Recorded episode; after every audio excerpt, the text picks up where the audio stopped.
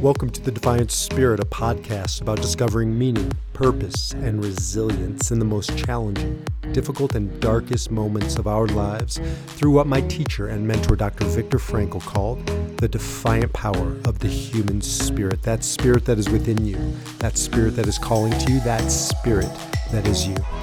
I'm Dr. Baruch Halevi. This is the Defiant Spirit. And now, on to our podcast.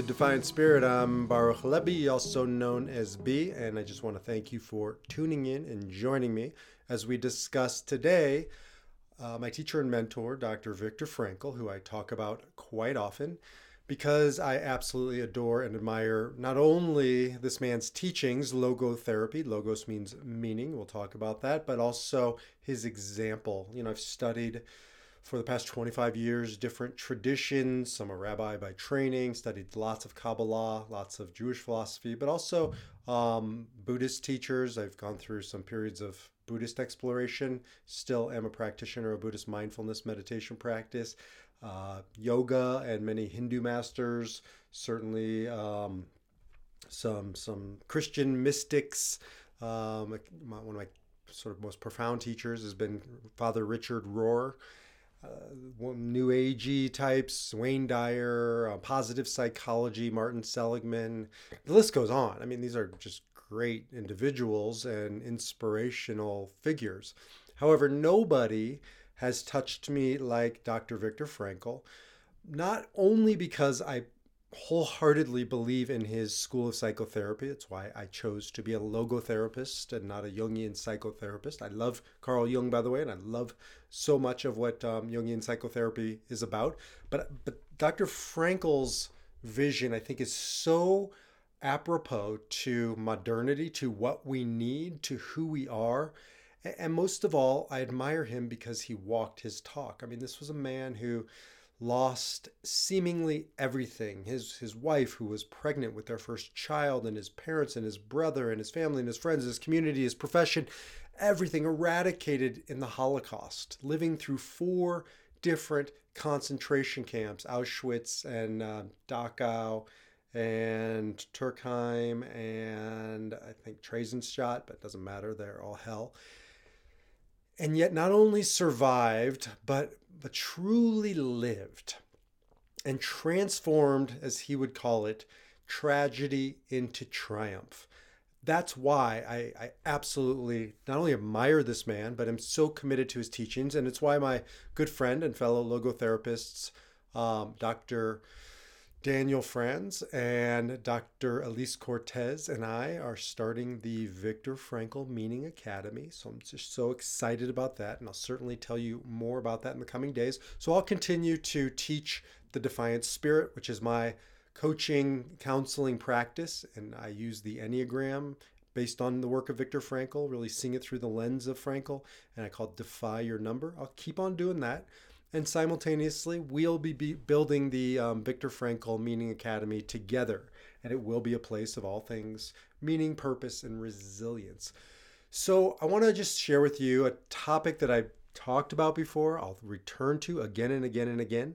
I have had a couple times when people have sort of emailed me or spoken to me in passing or whatever. And they say, you know, like you come back to the same topic sometimes multiple times. And the truth is, we all do. We all come back to the same handful of things. I've counseled thousands and thousands of people over the past 20, 25 years.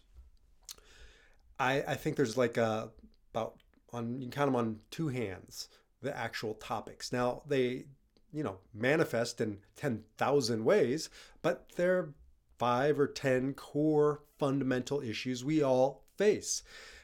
I don't think we need to be novel. I think we need to be um, methodical. I think we need to be committed, devoted to facing these human challenges. I call them life's T's, transitions, tests, trials, traumas, tragedies.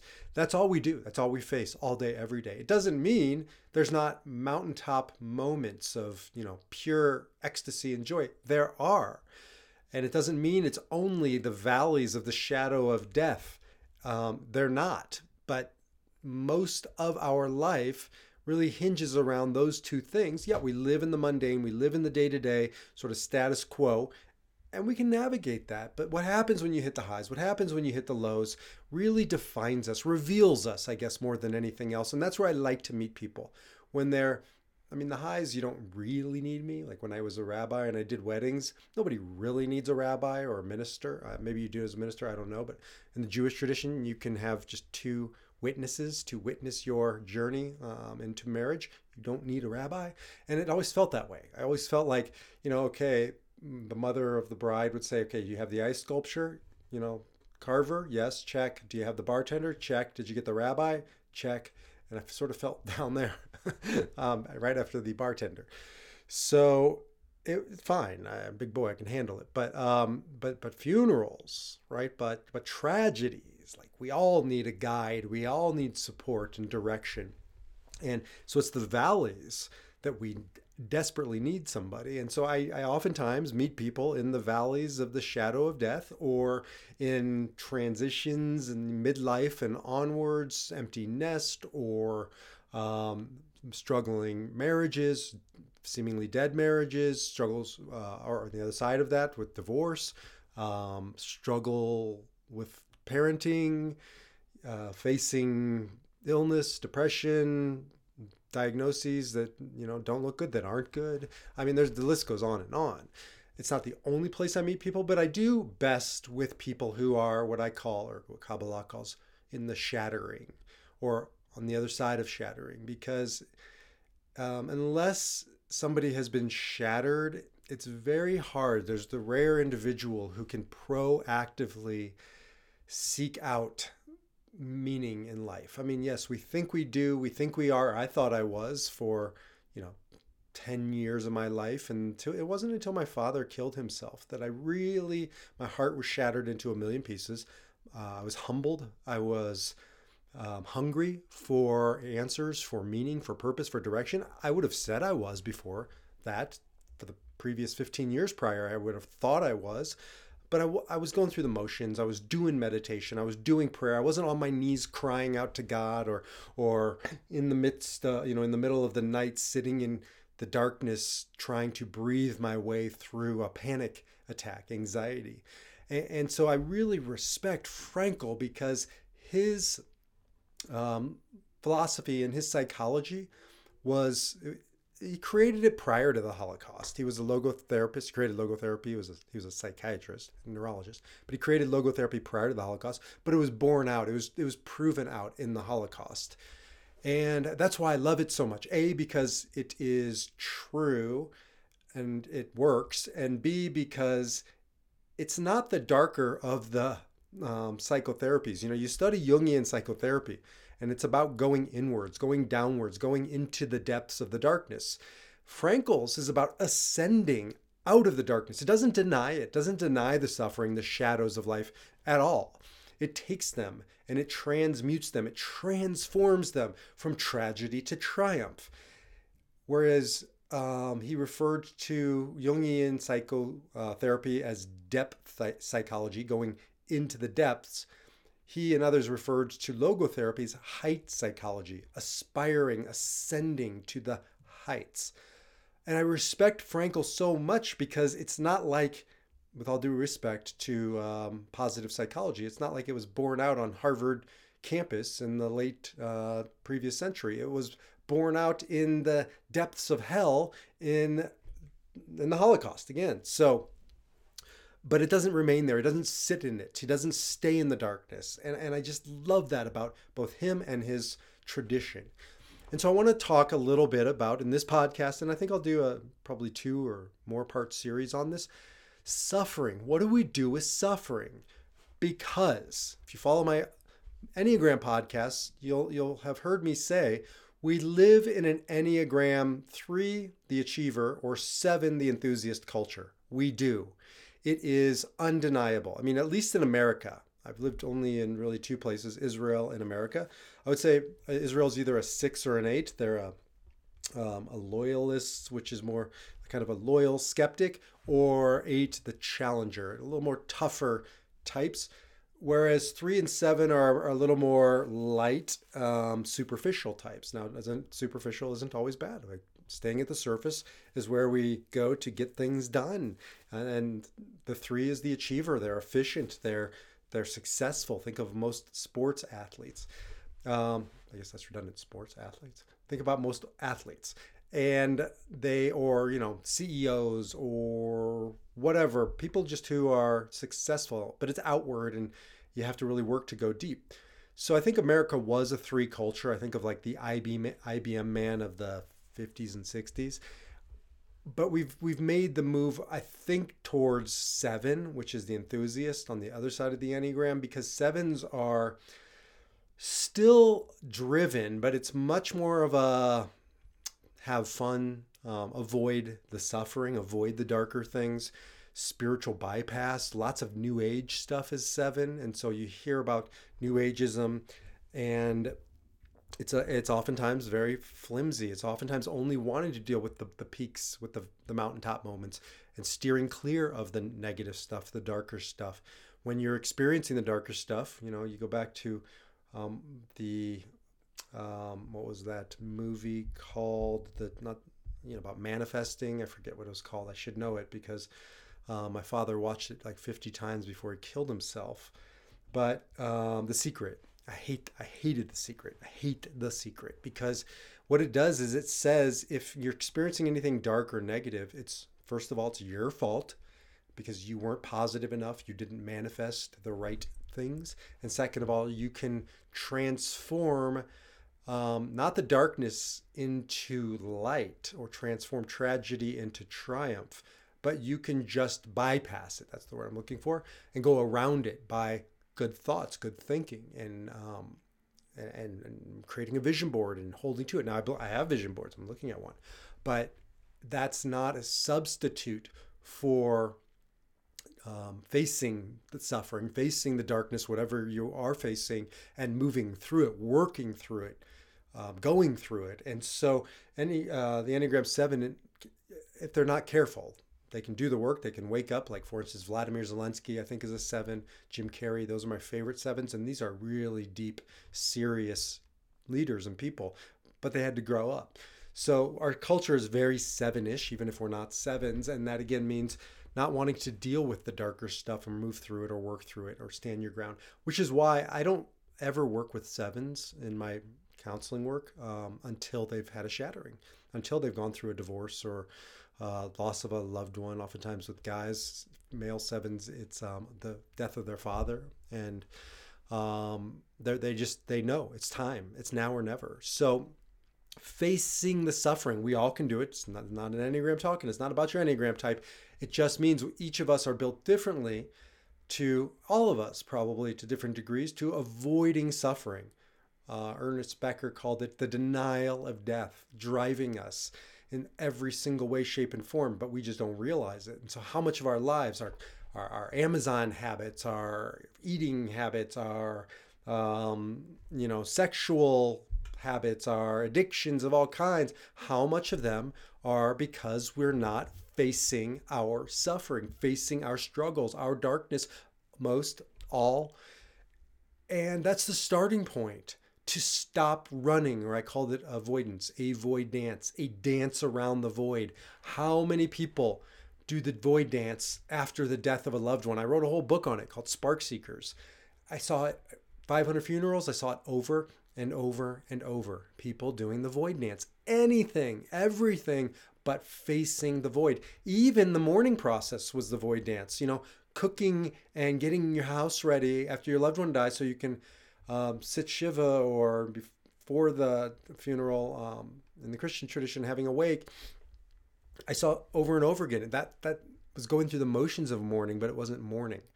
So we all do the void dance, avoidance, and the only way to become truly powerful, to take back our power. I'm not talking about bullshit power of you know bank accounts and um, whatever, physical power, talking about what Frankl strove, strove, is that a word? Strove for?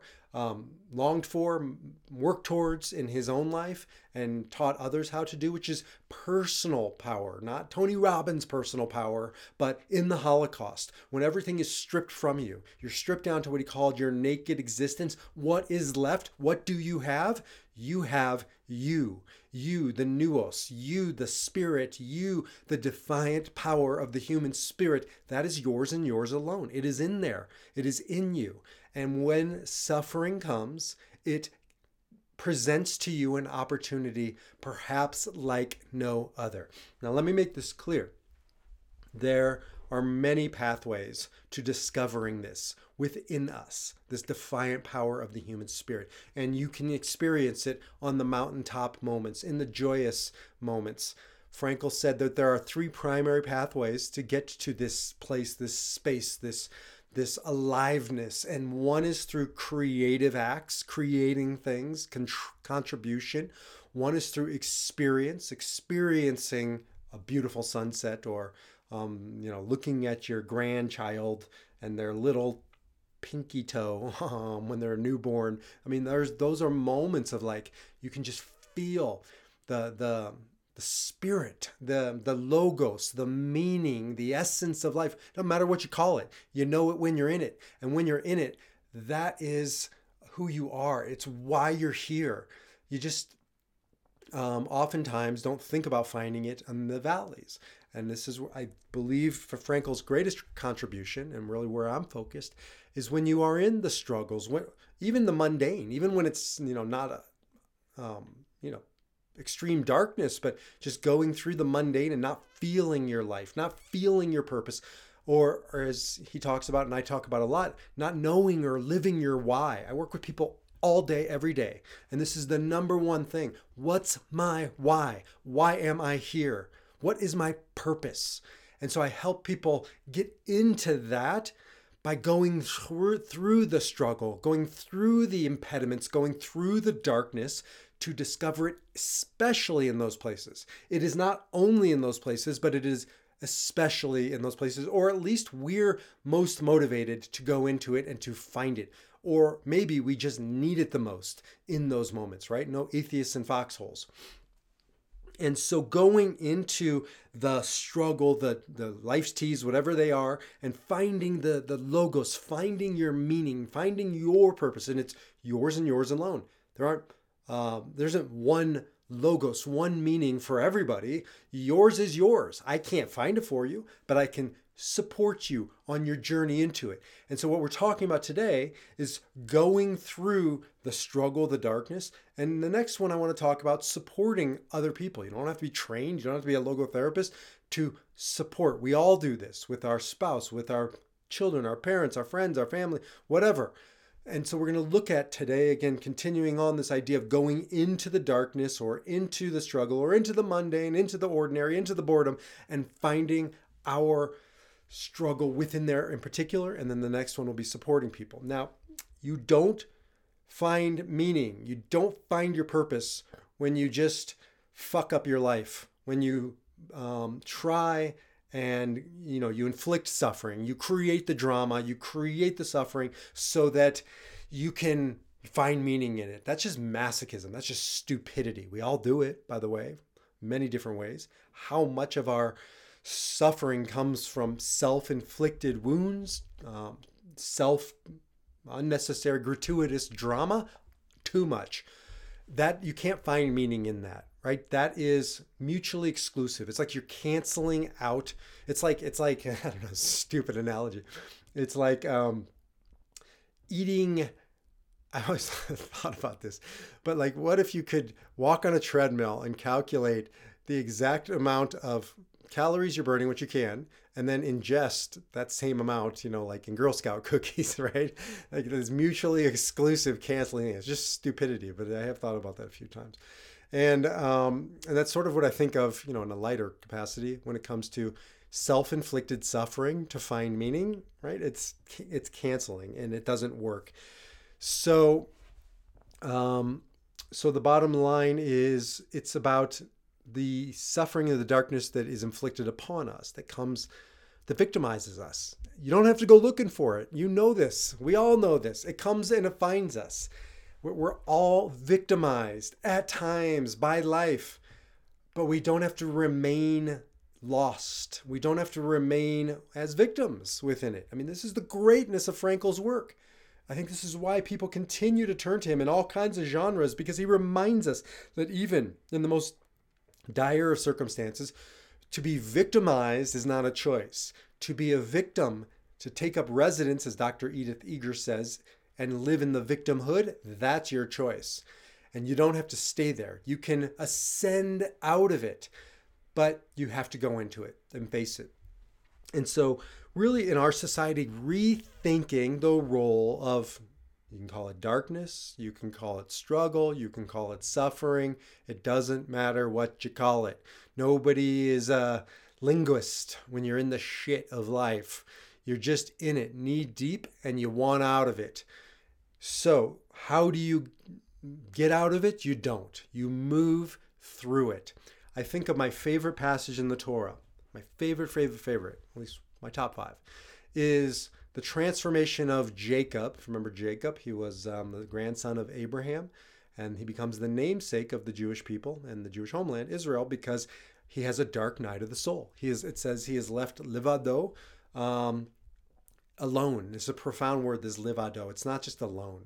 It's the same word used when God creates Adam, and Adam is livado. Well, he says it's lo tov uh, adam livado. It is. It is not good for a person to be lonely It's loneliness, this broken, dark, lonely, isolated place. And yet, that's where we meet Jacob's transformation because he's lonely. Where is he? In the darkness. Jacob's always in the darkness. His major transformations come in the darkness. He's duped in the darkness and he ends up marrying Leah and not Rachel. He's he's got the Jacob's ladder, right? He climbs to or sees the angels coming down and up the ladder when he has a dream in the darkness. He has his wrestling match in the darkness. Who's he wrestling? in this moment when it says he's he's in this existential loneliness, or as Frankl called it, the existential vacuum, this emptiness. He's wrestling with the angel. What's the angel? Malach in Hebrew is a messenger. It's it could be some say it's his brother Esau, and they had a pre-meeting uh, wrestling match. Some say it's uh, the divine God Himself. Some say it's um, his conscience. I, I don't know what it is. All I know is that Jacob makes his stand. He stops running because remember when we met him, he was running away from his home, his brother Esau, his parents.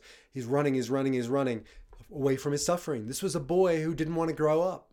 Enneagram 7s, by the way, I always talk about it. They're like Peter Pan, the boy who doesn't want to grow up, or the girl. Never living in Never Neverland with the Lost Boys. Everybody else in the real world is passing Peter Pan. Wendy and the kids, they're growing up. But this is a boy who doesn't want to face the struggles of life. So Peter Pan, the transformational moment comes when he's in Wendy's bedroom and he's flying around and he's wrestling with his um, his shadow. He's he's trying to grab it, and he finally grabs it and he's knocking things down, and he's trying to stick it on to his um, foot because his he lost his shadow, and he's using soap and he's trying to put it on, and Wendy basically says, "Silly boy, you can't, you know, use soap. You got to sew on your shadow. That's what we all have to do. We all have to face the shadows, our shadow, to own it, to face it, to embrace it, to transform it. And that's the transformative experience of the journey, the search for meaning, when we go into our shadows, when we stop running, when we make our stand, when we say enough is enough. I would rather fail or die facing this struggle, facing what I've been running from my whole life rather than to keep on running. Because if you keep on running, the shadows don't go away. The struggles just go underground and they become more corrosive. They uh, it becomes deferred maintenance and it gets harder and harder. Dealing with the same shit at 50 is way harder than dealing with it at 20 because it's compound suffering. It's compound interest, right? It just grows and it grows and it grows. And so wherever you are in life, wherever we are, our work is to make our stand, to face whatever you fill in the blank of whatever that shadow, whatever that suffering, whatever that darkness might be, and to stop seeing it as a negative, as a liability. And that's the point of this particular talk. That's the point of Frankl's work. What happens when we stop seeing it as an impediment, as a detour, as a setback, as something that's not supposed to be?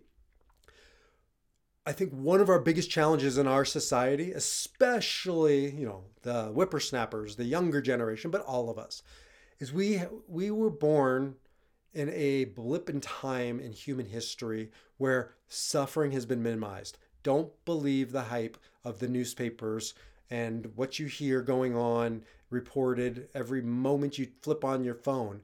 Flip on, a little antiquated, when you turn on your phone. Why? Because it's just hyper focused on the problems. We've never lived in a time safer in human history, bar none. I am so sick and tired of people talking about how it's never been more dangerous to be alive. That is absolutely factually untrue across the board. That is a total disregard of human history. It is it has never been safer. It has never been easier to live as it is today. So when the shit hits the fan, when something goes wrong, we think that this is a, this is an anomaly. It shouldn't be this way. Well, what do you mean it shouldn't be this way? We're all living on a rock in outer space, as I always say, flying around a hot ball of fire that's going to burn out eventually, and we're all going to die.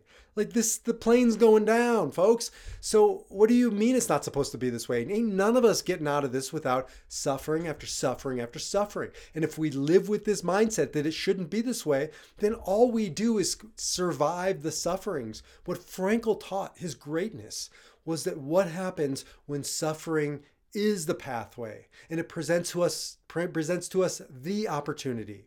Was it Nietzsche? Somebody said circumstances don't make a man, they reveal him or her.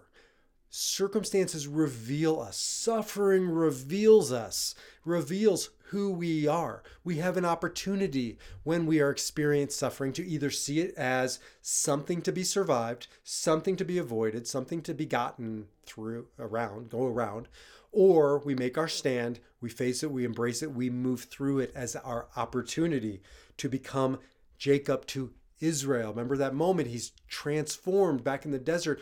Why? Because he won't let go of the shadow of the of his you know, Peter Pan's shadow of of what he's working through. He won't let go. He says, "Until you bless me, you shadow, you messenger, whatever you are." And what is the message that's given to him? Your name is no longer Yaakov. Yaakov, Jacob means the heel because he was holding on to his brother's heel coming out of the womb. Like he was defined by his fears. He was defined by what he's not. He was defined by his shadows. And then he becomes Yisrael. What is Yisrael? Israel. What is Israel? Those who struggle with with angels and with God and with everything in between, or with man and with God and with everything in between. V'tuchal and and and prevail and are able. And so Israel means to transform tragedy into triumph. It means to turn darkness into light, which by the way is people ask me, you know, what is what is the Jewish mission? It's to transform darkness into light. That's why all Jewish holidays begin in darkness at nighttime, and we light candles. We defy the darkness, and this isn't just for Jews. This isn't the Jewish conversation because um, the Jewish people brought the Torah to the world. Christians brought the Torah throughout the world. And regardless if we're an atheist, it doesn't matter because our mission, we know it, we intuit it from the very moment we are conscious that we are here to transform tragedy into triumph, to turn darkness into light, whoever, whatever way we deem that fit. But that comes from when we make our stand like Jacob, when we face the suffering, when we embrace the suffering. No, not when we go looking for it, but again, we don't have to. It comes to us and rethinking our relationship with suffering. I believe it starts there. When we stop seeing it as a punishment from God, because I don't believe that in a second. I don't believe in a God that says, here you go, here's a little divorce. Oh, here you go, you need um, some death in your life. I think the game is the game. The, the ballpark is the ballpark right? The rules are the rules, and we are, you know, we're not getting out of this alive. I, uh, we can talk about that another time. I don't think that's a punishment. In many ways, I think it's a blessing. We'll talk about that later. But suffering is the same thing. It's a blessing. Now, how can I say it's a blessing? Because I don't mean it's a blessing as in, ah, oh, isn't that nice? I mean blessing in the deepest sense of the word. My, my Hebrew name and my English name, Baruch, Baruch means blessing. If some of you know the beginning of a Jewish blessing, Baruch atah Adonai, blessed are you God. But it's not the appropriate translation. Um, it comes from Berkaim, which is knees, and it's um, the camel brought to its knees in the desert after traveling, after navigating, surviving, and, and, and getting rest, right? Humbled and, and drinking, and then standing up, getting off those knees and moving forward again. What brings you in awe, in humility, in suffering? What reduces you to your knees? And what do you find when you're on your knees, when you're desperate? That's that defiant power of the human spirit. That's bracha. That's blessing. That's yours and yours alone. And where do you find that? When you're reduced, when you're brought to your knees, when you're brought to the brink and you don't succumb. You don't take your life. You don't leave prematurely. You don't abandon yourself or your loved ones, but you make your stand, your defiant stand in it. Um, that's that's what we're talking about, and that's how you begin to transform tragedy into triumph by making your stand, facing, embracing your suffering, and seeing it not as a liability, but as an opportunity. Not one you not one you want, but one you got. Either it's meaningless or it's meaningful. Either you're a victim or you're a victor. You like that? You're you're more than a survivor. You're a thriver. We don't have a word for thriver, like survivor, thriver. So I call it victor. V I K T O R. I love that. From victim to victor. And so we all have a victor within us. We all are here for that purpose. I'm going to pause there. We'll do maybe a three part series, and I'll talk more the next time about the nature of transforming tragedy into triumph. And then I certainly want to do a podcast on supporting others going through it. But that's what I do. If, if this interests you, if it's um, anything that is applicable to you, which it's applicable to all of us, reach out to me. I would love to hear from you. I'm taking on some more clients. I'm really trying to keep my client, my one on one client, um, work to a sort of a maximum of X amount. Uh, I'm trying to figure out what that is right now, but I, I, do have room for a couple more.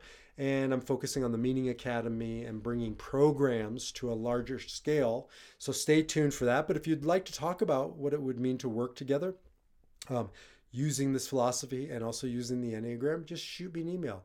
B A R U C H at mysoulcentered.com or actually I have a new email, um, B-A-R-U-C-H at defiantspirit.org. Either one will get to me.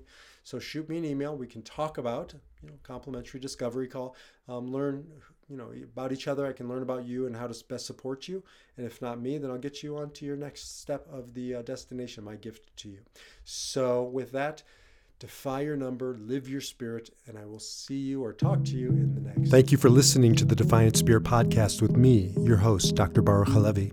The Defiant Spirit is an offering of Soul Center a center for spirituality, meaning, and healing. And if you'd like to learn more about the Defiant Spirit or Soul Center, get more inspirational content, access to a variety of online programs, or see how we might work together to discover deeper meaning in your life, greater purpose for your life or live the defiant spirit power within your life, visit defiantspirit.org. Until then, keep living your defiant spirit.